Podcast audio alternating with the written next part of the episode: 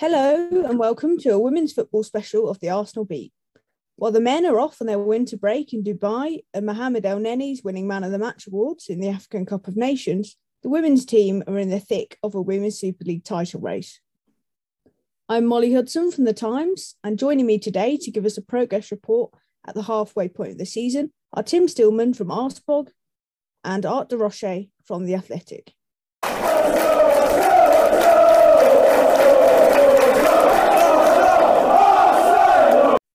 Tim, you and I were there last night and are hopefully you were somewhere slightly warmer than Borehamwood. um, I saw you admiring Beth Mead's free kick um, after Arsenal's 2 1 victory over Brighton. The two goal scorers, Beth Mead and Vivian Miedema, were familiar ones. Tim, did it feel as though this Arsenal performance, particularly in that second half, was a lot more like the ones earlier in the season? Yeah, much more. I, actually, I think Arsenal started the game very strongly the first 15 minutes or so of the first half until Brighton scored, and then I think things really dropped off. But in the second half, um, they they put the foot down on the pedal, and it's the best football they've played probably in about two or three months. That second half, because Brighton, you know, Brighton are a good team. I think um, I, I, was sitting behind uh, Jackie Oatley and the Sky commentators, which is great because you get the replay screens and you can hear what they're saying. Um, and I heard um, I heard Jackie say that Brighton had won all of the WSL games where they'd taken the lead this season. So that shows you that once they get one 0 up, they're very very difficult to break down. And obviously they kept Chelsea out at the weekend. But the way I, I, I was worried at half time, but the way Arsenal came out in that second half, even though the goals came from set pieces, I mean Arsenal were still so on top, and the way they got those set pieces was because they were they were panicking Brighton and they just they were moving the ball quicker. They got their good players into much more dangerous areas and there's there has been like a slow creep of improvement um, during this month. Um, I thought they played quite well against City, but yeah, that that that second half last night that that felt like something had had really clicked. I have to send my thanks to Jackie Oatley because I saw you then tweet that stat and then I stole that stat. So Jackie Oatley has, has done us all very well there. Legend. Absolute legend. Um, Art, I know I saw you tweeting about the, the Beth Mead free kick. It, it wasn't too bad, was it? How, how good has, has Beth Mead been? I think that that assist for Viv's goal made her the equal all-time assist holder alongside Karen Carney, obviously another former Arsenal player. Um, she's pretty important for Arsenal, isn't she, when she can get firing? Yeah, it was quite a decent goal, wasn't it? I think um, when when you're looking at Arsenal this season, obviously the the big names always going to be Vivian Miedema, but um, this season especially, I think it's really been about how Beth Mead has driven this Arsenal team forward. I think, especially uh, considering the transition from Joe Montemurro to Jonas Eidevall, uh, or Eidevall, uh, I think uh, she's probably been the player that's embodied um, what he wants the Arsenal team to represent, not just with um, her goals and assists, which are obviously very important, but just the way that she plays. She's just I think she's probably one of the most intense attacking players in the league, not just um, when she's running in behind or when she's um, picking out a pass, but also um, when she's pressing teams as well. I think that sets the tone. I know um, Karen Carney mentioned uh, Miedema setting the tone in her uh, post-match analysis after the game uh, yesterday, but I think um, that's something that Beth Mead's done very well too throughout the throughout the season. So without that, especially earlier on, I think when you think of the uh, opening day win against Chelsea, and just throughout the first half of the season, that was something that almost was a trademark for for for Arsenal how aggressive they were, and I think uh, especially in the second half of the season, that's what they're going to to need again uh, to to make this title push um, a, a real serious one.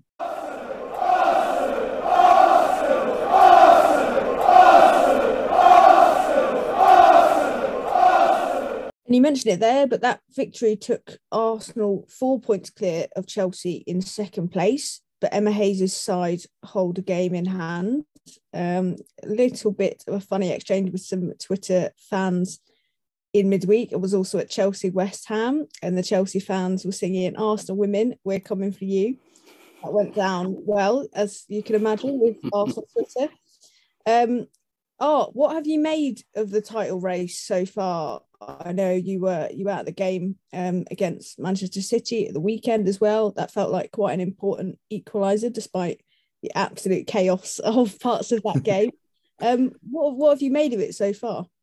Yeah, it's been great to watch. I think um, I haven't expected Chelsea to drop as many points as they have done this season. I know. Um, speaking of that that opening day uh, win at the Emirates, I remember um, speaking in one of the press conferences to Eidevall, and he mentioned that he actually preferred a hard start because obviously when the fixtures were drawn out, everybody saw Chelsea and Manchester City as the first in the first few weeks, and were a bit like, "Wow, are, are Arsenal going to be ready for that?" Um, but it turned out they were, and I think that's something. Just starting fast was really important to to Eidevall. That was very evident early on, and setting the pace, I think, has been a real benefit for them because, um, and I think this has been uh, the case both in the men's team and with the women's team, but points on the board is much better than games in hand because you don't have as much pressure to perform when when you do come to those games in hand. I do think uh, that point that you mentioned that Man City was, I think it's going to be massive when you consider even though Chelsea do have that game in hand, there's still four points there. Uh, that is the gap. And um, just how close Arsenal were to defeat. I know they they played uh, considerably better after uh, the City goal, but um, Tobin Heath stepping up in that moment, I think, were, is going to be a massive moment for the season. Um, and also, I think I, I saw, I'm not sure, uh, if it was you who tweeted about um, uh, Jonas uh, mentioning Heath's words at halftime. Uh, it was either Molly or Tim. I can't remember who.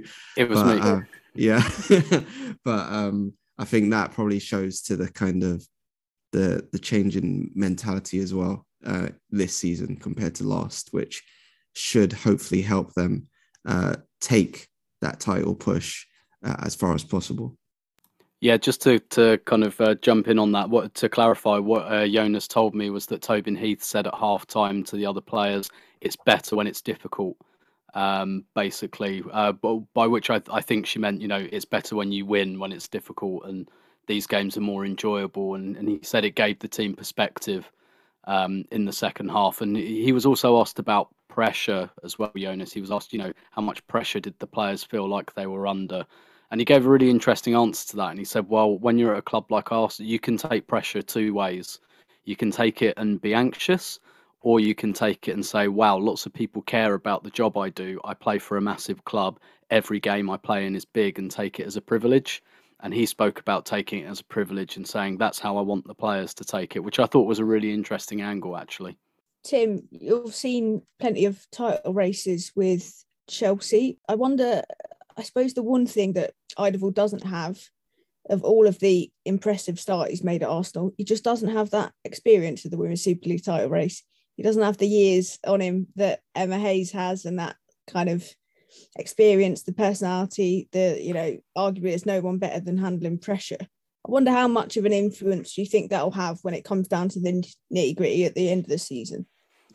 It it could do. I don't think it will be as much of a thing for Jonas because he's won the league a few times in Sweden, um, with which is which is a, a strong competitive league.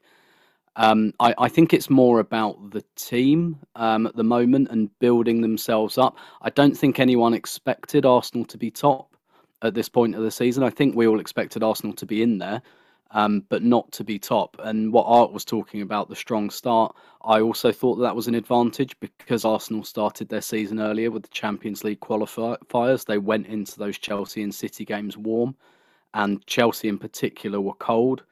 Um, on the opening day of the season. So I, I, do think there is something about leading from the front. And the last time Arsenal won the WSL, that's exactly what they did under Joe. They started that season 18 19 playing some of the best football I've ever seen Arsenal women play. And then Jordan Nobbs got injured in November, and they didn't look quite the same team, but they built up they built up a big advantage. Um, and after that, like they lost to Man City, they lost to Chelsea after that, but they built up a, a buffer in the first half of the season. And um, it, it's going to be fascinating. Like I'm I'm still I didn't ex- I, I didn't expect Arsenal to be top. I expected Arsenal to be second at this stage. That was my prediction at the beginning of the season that Arsenal would finish second. And you know, it, it would be disappointing not to win it, having led a lot of the season, but still taking that perspective um, as an Arsenal fan, I you know I think being in that race is still progress on what we've seen in the last two seasons. So even if Arsenal end up finishing second, because like you say, Molly, Chelsea know what they're doing in this scenario. They really know what they're doing.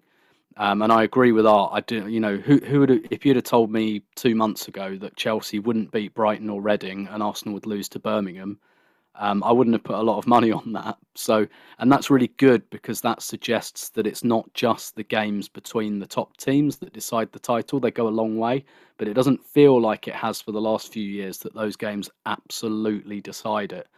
Um, and obviously, Arsenal are away at Chelsea in a couple of weeks, and that is going to be an absolutely huge game.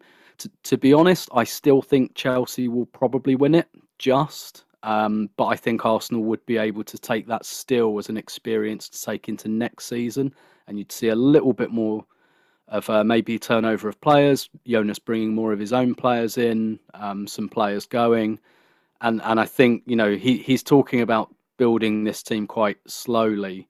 Um, I think, but at the same time, it wouldn't surprise me if Arsenal did go on and win it. Um, but really, that that Chelsea game, I think, is is it, it just is going to be huge. It's going to have an outsized importance on who wins the league. And yeah, Chelsea's experience, Emma Hayes' experience, that might end up getting them over the line. But I do think Arsenal will be stronger no matter what happens, really, unless they totally and completely collapse at this point.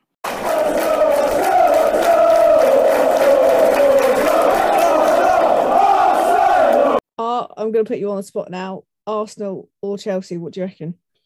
Oh my god. Um, That's an unhappy art face. um, wow. I think I will say Arsenal just.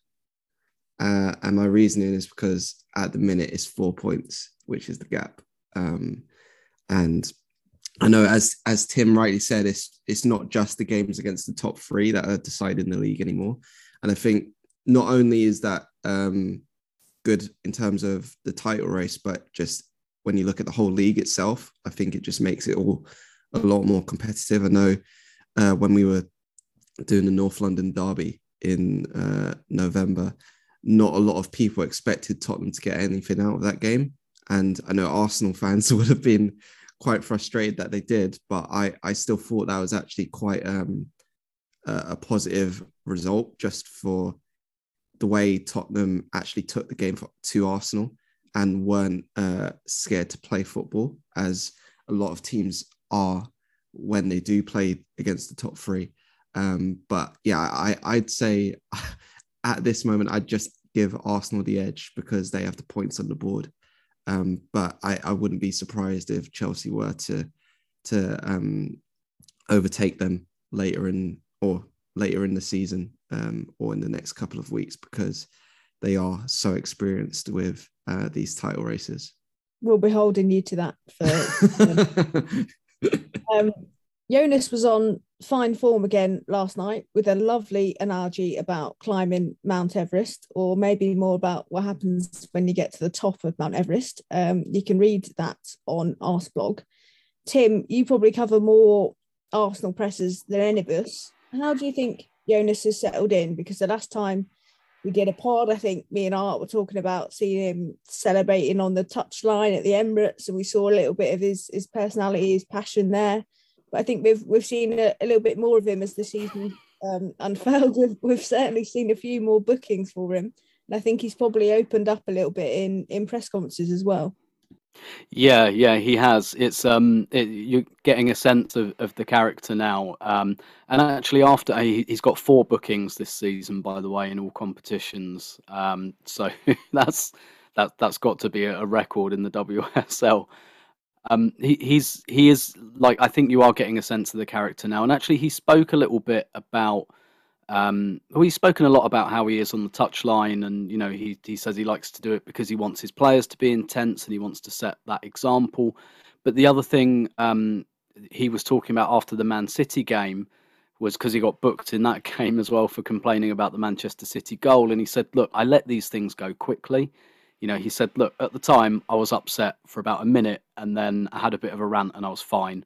And when you talk to him after the game, he does have a lot of perspective. Um, you know, you think even after a bad result, you talk to him, you think, oh God, what's he going to be like? And and he's like absolutely on the level. And I, I think he's just one of those people who has to like get it out, you know, and then he's fine. And he was talking about refereeing and he, after the City game, and he was talking about it, you know, yeah, referees make mistakes. I make mistakes. Players make mistakes. It's not really a big deal. I was. He talked about being. I was a referee when I was younger. I was a bad one, and you know, and but he did say like I I want to work on that a bit. That's that's not really who I want to be, but you know, he he does have perspective after the fact. I think um, some of his quotes last night actually were. You can tell he's been on a lot of motivational courses, so there was yeah the, the everest one was more people die going down everest than going up it because they relax when they get to the top and think the challenge is done. And then there was that quote about um, pressure and things like that. You, you can tell he reads a lot of self-help books i think. Um, but it, has been fascinating both as a character because he's so different to joe montemurro as a character particularly on the sidelines and because his football's very different. And um, he's been talking a lot this month about the team still adjusting to that and, and the fast start. I think, um, you know, I don't want to say covered some ills, but maybe like because of that fast start, because they got Chelsea and City cold, we thought that this team had developed more quickly than it had. But he's still talking about, you know, no, we're, we're still putting principles in place. We're still, you know, we're, we're still like working with structure and things like that and um, you know, and he's talking about the progress of the team, and and I think, and, and I think that's right because he has changed things stylistically quite drastically. Um, but he, he is like a fascinating character. He's a fascinating guy to talk to.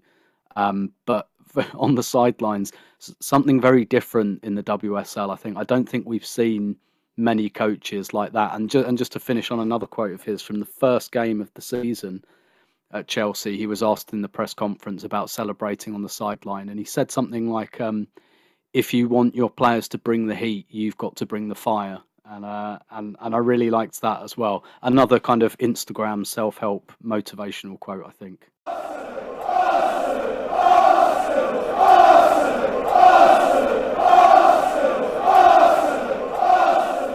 normally it's being Arsenal manager that drives you to the self help, but Jonas got there quite early, doesn't he? Um, I think oh, so. Oh, as an as an Arsenal fan, uh, do you like to see that on the touchline? Yeah, I think especially considering how football has uh, gone in the past, say, ten years, you haven't you, and this is both in the men's and women's game. It's not just looking at one side of it. I think football's become a bit stale in some areas. There's not been as much personality. Um, I think Arsenal have been Arsenal women have been lucky. They've had two um, head coaches, I should say, who have been great personalities, even though they're very different. Obviously, um, Jonas is a lot more fiery um, on the touchline than Joe Montemurro was, but that doesn't mean that Joe's personality didn't come across either. Um, I think he was probably just someone who was a bit more um, laid back, uh, and that came across in his football. And I think it's been really interesting that um, both both Arsenal teams, so the Montemurro team and the Eidevall team, they pretty much represent their head coaches. I think uh, in the way that they play and their their personality, their personalities come across a lot in the way that their teams play. Um, but I I as speaking as a fan, I do actually like to see it a lot. Obviously, sometimes it may get very close to the line, um, but especially when uh, when fans are in the stadiums, and is probably better to do at home games. I think. Um, I think. Um, I think that's something that that uh, fans would properly uh, feed off as well. Um, having a manager that actually uh, brings across that energy that isn't just quite placid and and stale. I think it just adds a bit more to to to the spectacle. And um, I don't I don't think it's a negative. I know people when they see it say see those moments out of context, they can be quite um, I guess alarmed. um, but um, I I don't think it's as big of a deal as it looks to uh, to people who do see those moments in isolation. Regular listeners of the Arsenal beat will know the words transfer window have hardly filled Gunners fans with glee so far this month. A pretty lackluster, or maybe we can say stale, transfer window for the men. But Arsenal women have secured several new additions. Forward Stina Blackstenius, perhaps the best player actually available in this January window, that's proved quite tricky for a few clubs. I think it's fair to say in the Women's Super League. Obviously, we know quite a lot about Stina already, but Tim, perhaps a signing I personally didn't know too much about, and probably a lot of our listeners didn't, um, is Rafaelle Souza. She mm. came on for Leah Williamson against Manchester City. She started last night. Uh, she seems to have fitted in pretty seamlessly. Can you tell us a, a little bit about her and why maybe she's she's managed to make that transition so well? Yeah, yeah. I, I was very pleased with this signing on a number of levels. I've been waiting for Arsenal women to sign a Brazilian for quite a long time, and um, I, I I also cover the Brazilian uh, women's national team during tournaments, so I, I know a lot about this player. I've seen a lot of her, and as, as soon as I heard about this, I thought, yeah, that fits because first of all, because she's left-footed, um, and none of Arsenal's centre other centre backs are left-footed and not just left footed. She's got a really good left foot. She passes the ball out of out of the back really nicely. Her her passing range is much more analogous to Leah Williamson's. And, and I think that's really important because teams know to mark Leah Williamson now. So if you've got another player who's got that range, also you can see, you know, Molly you would have seen last night. She's built right. She looks like a centre half. Um, she's solid and she's quick. She's great in the air. Like I just think um, attributes wise just really, really fits this team. And she's 30, she's a full Brazil international. Um, she plays with the Swedish coach Pia um, for Brazil, who plays very similar football to Jonas. So I, I, think just a really, really strong signing and, and a really good character um, as well. And I know a lot of the players have already commented on this that she's she's a really, really strong character to have around. She's from the northeast of Brazil. And generally speaking, people from the Northeast are very, very open, very, very accommodating, um, kind of bubbly people without wishing to stereotype too much. And she very much fits that mold. You were saying about how well built she was. I didn't realise quite how tall she was. Um, yep. she, Leah Williamson is, is not short and she's right up there, isn't she? So I think she's made a huge impact. So that will definitely be one to keep an eye on. We'll see in the coming weeks whether winning the transfer window actually means winning the Women's Super League. And it's a big period for Arsenal because their next two league opponents are Manchester United and Chelsea. But for now, thanks for joining us. We'll be back next week with a debrief on the men's transfer window.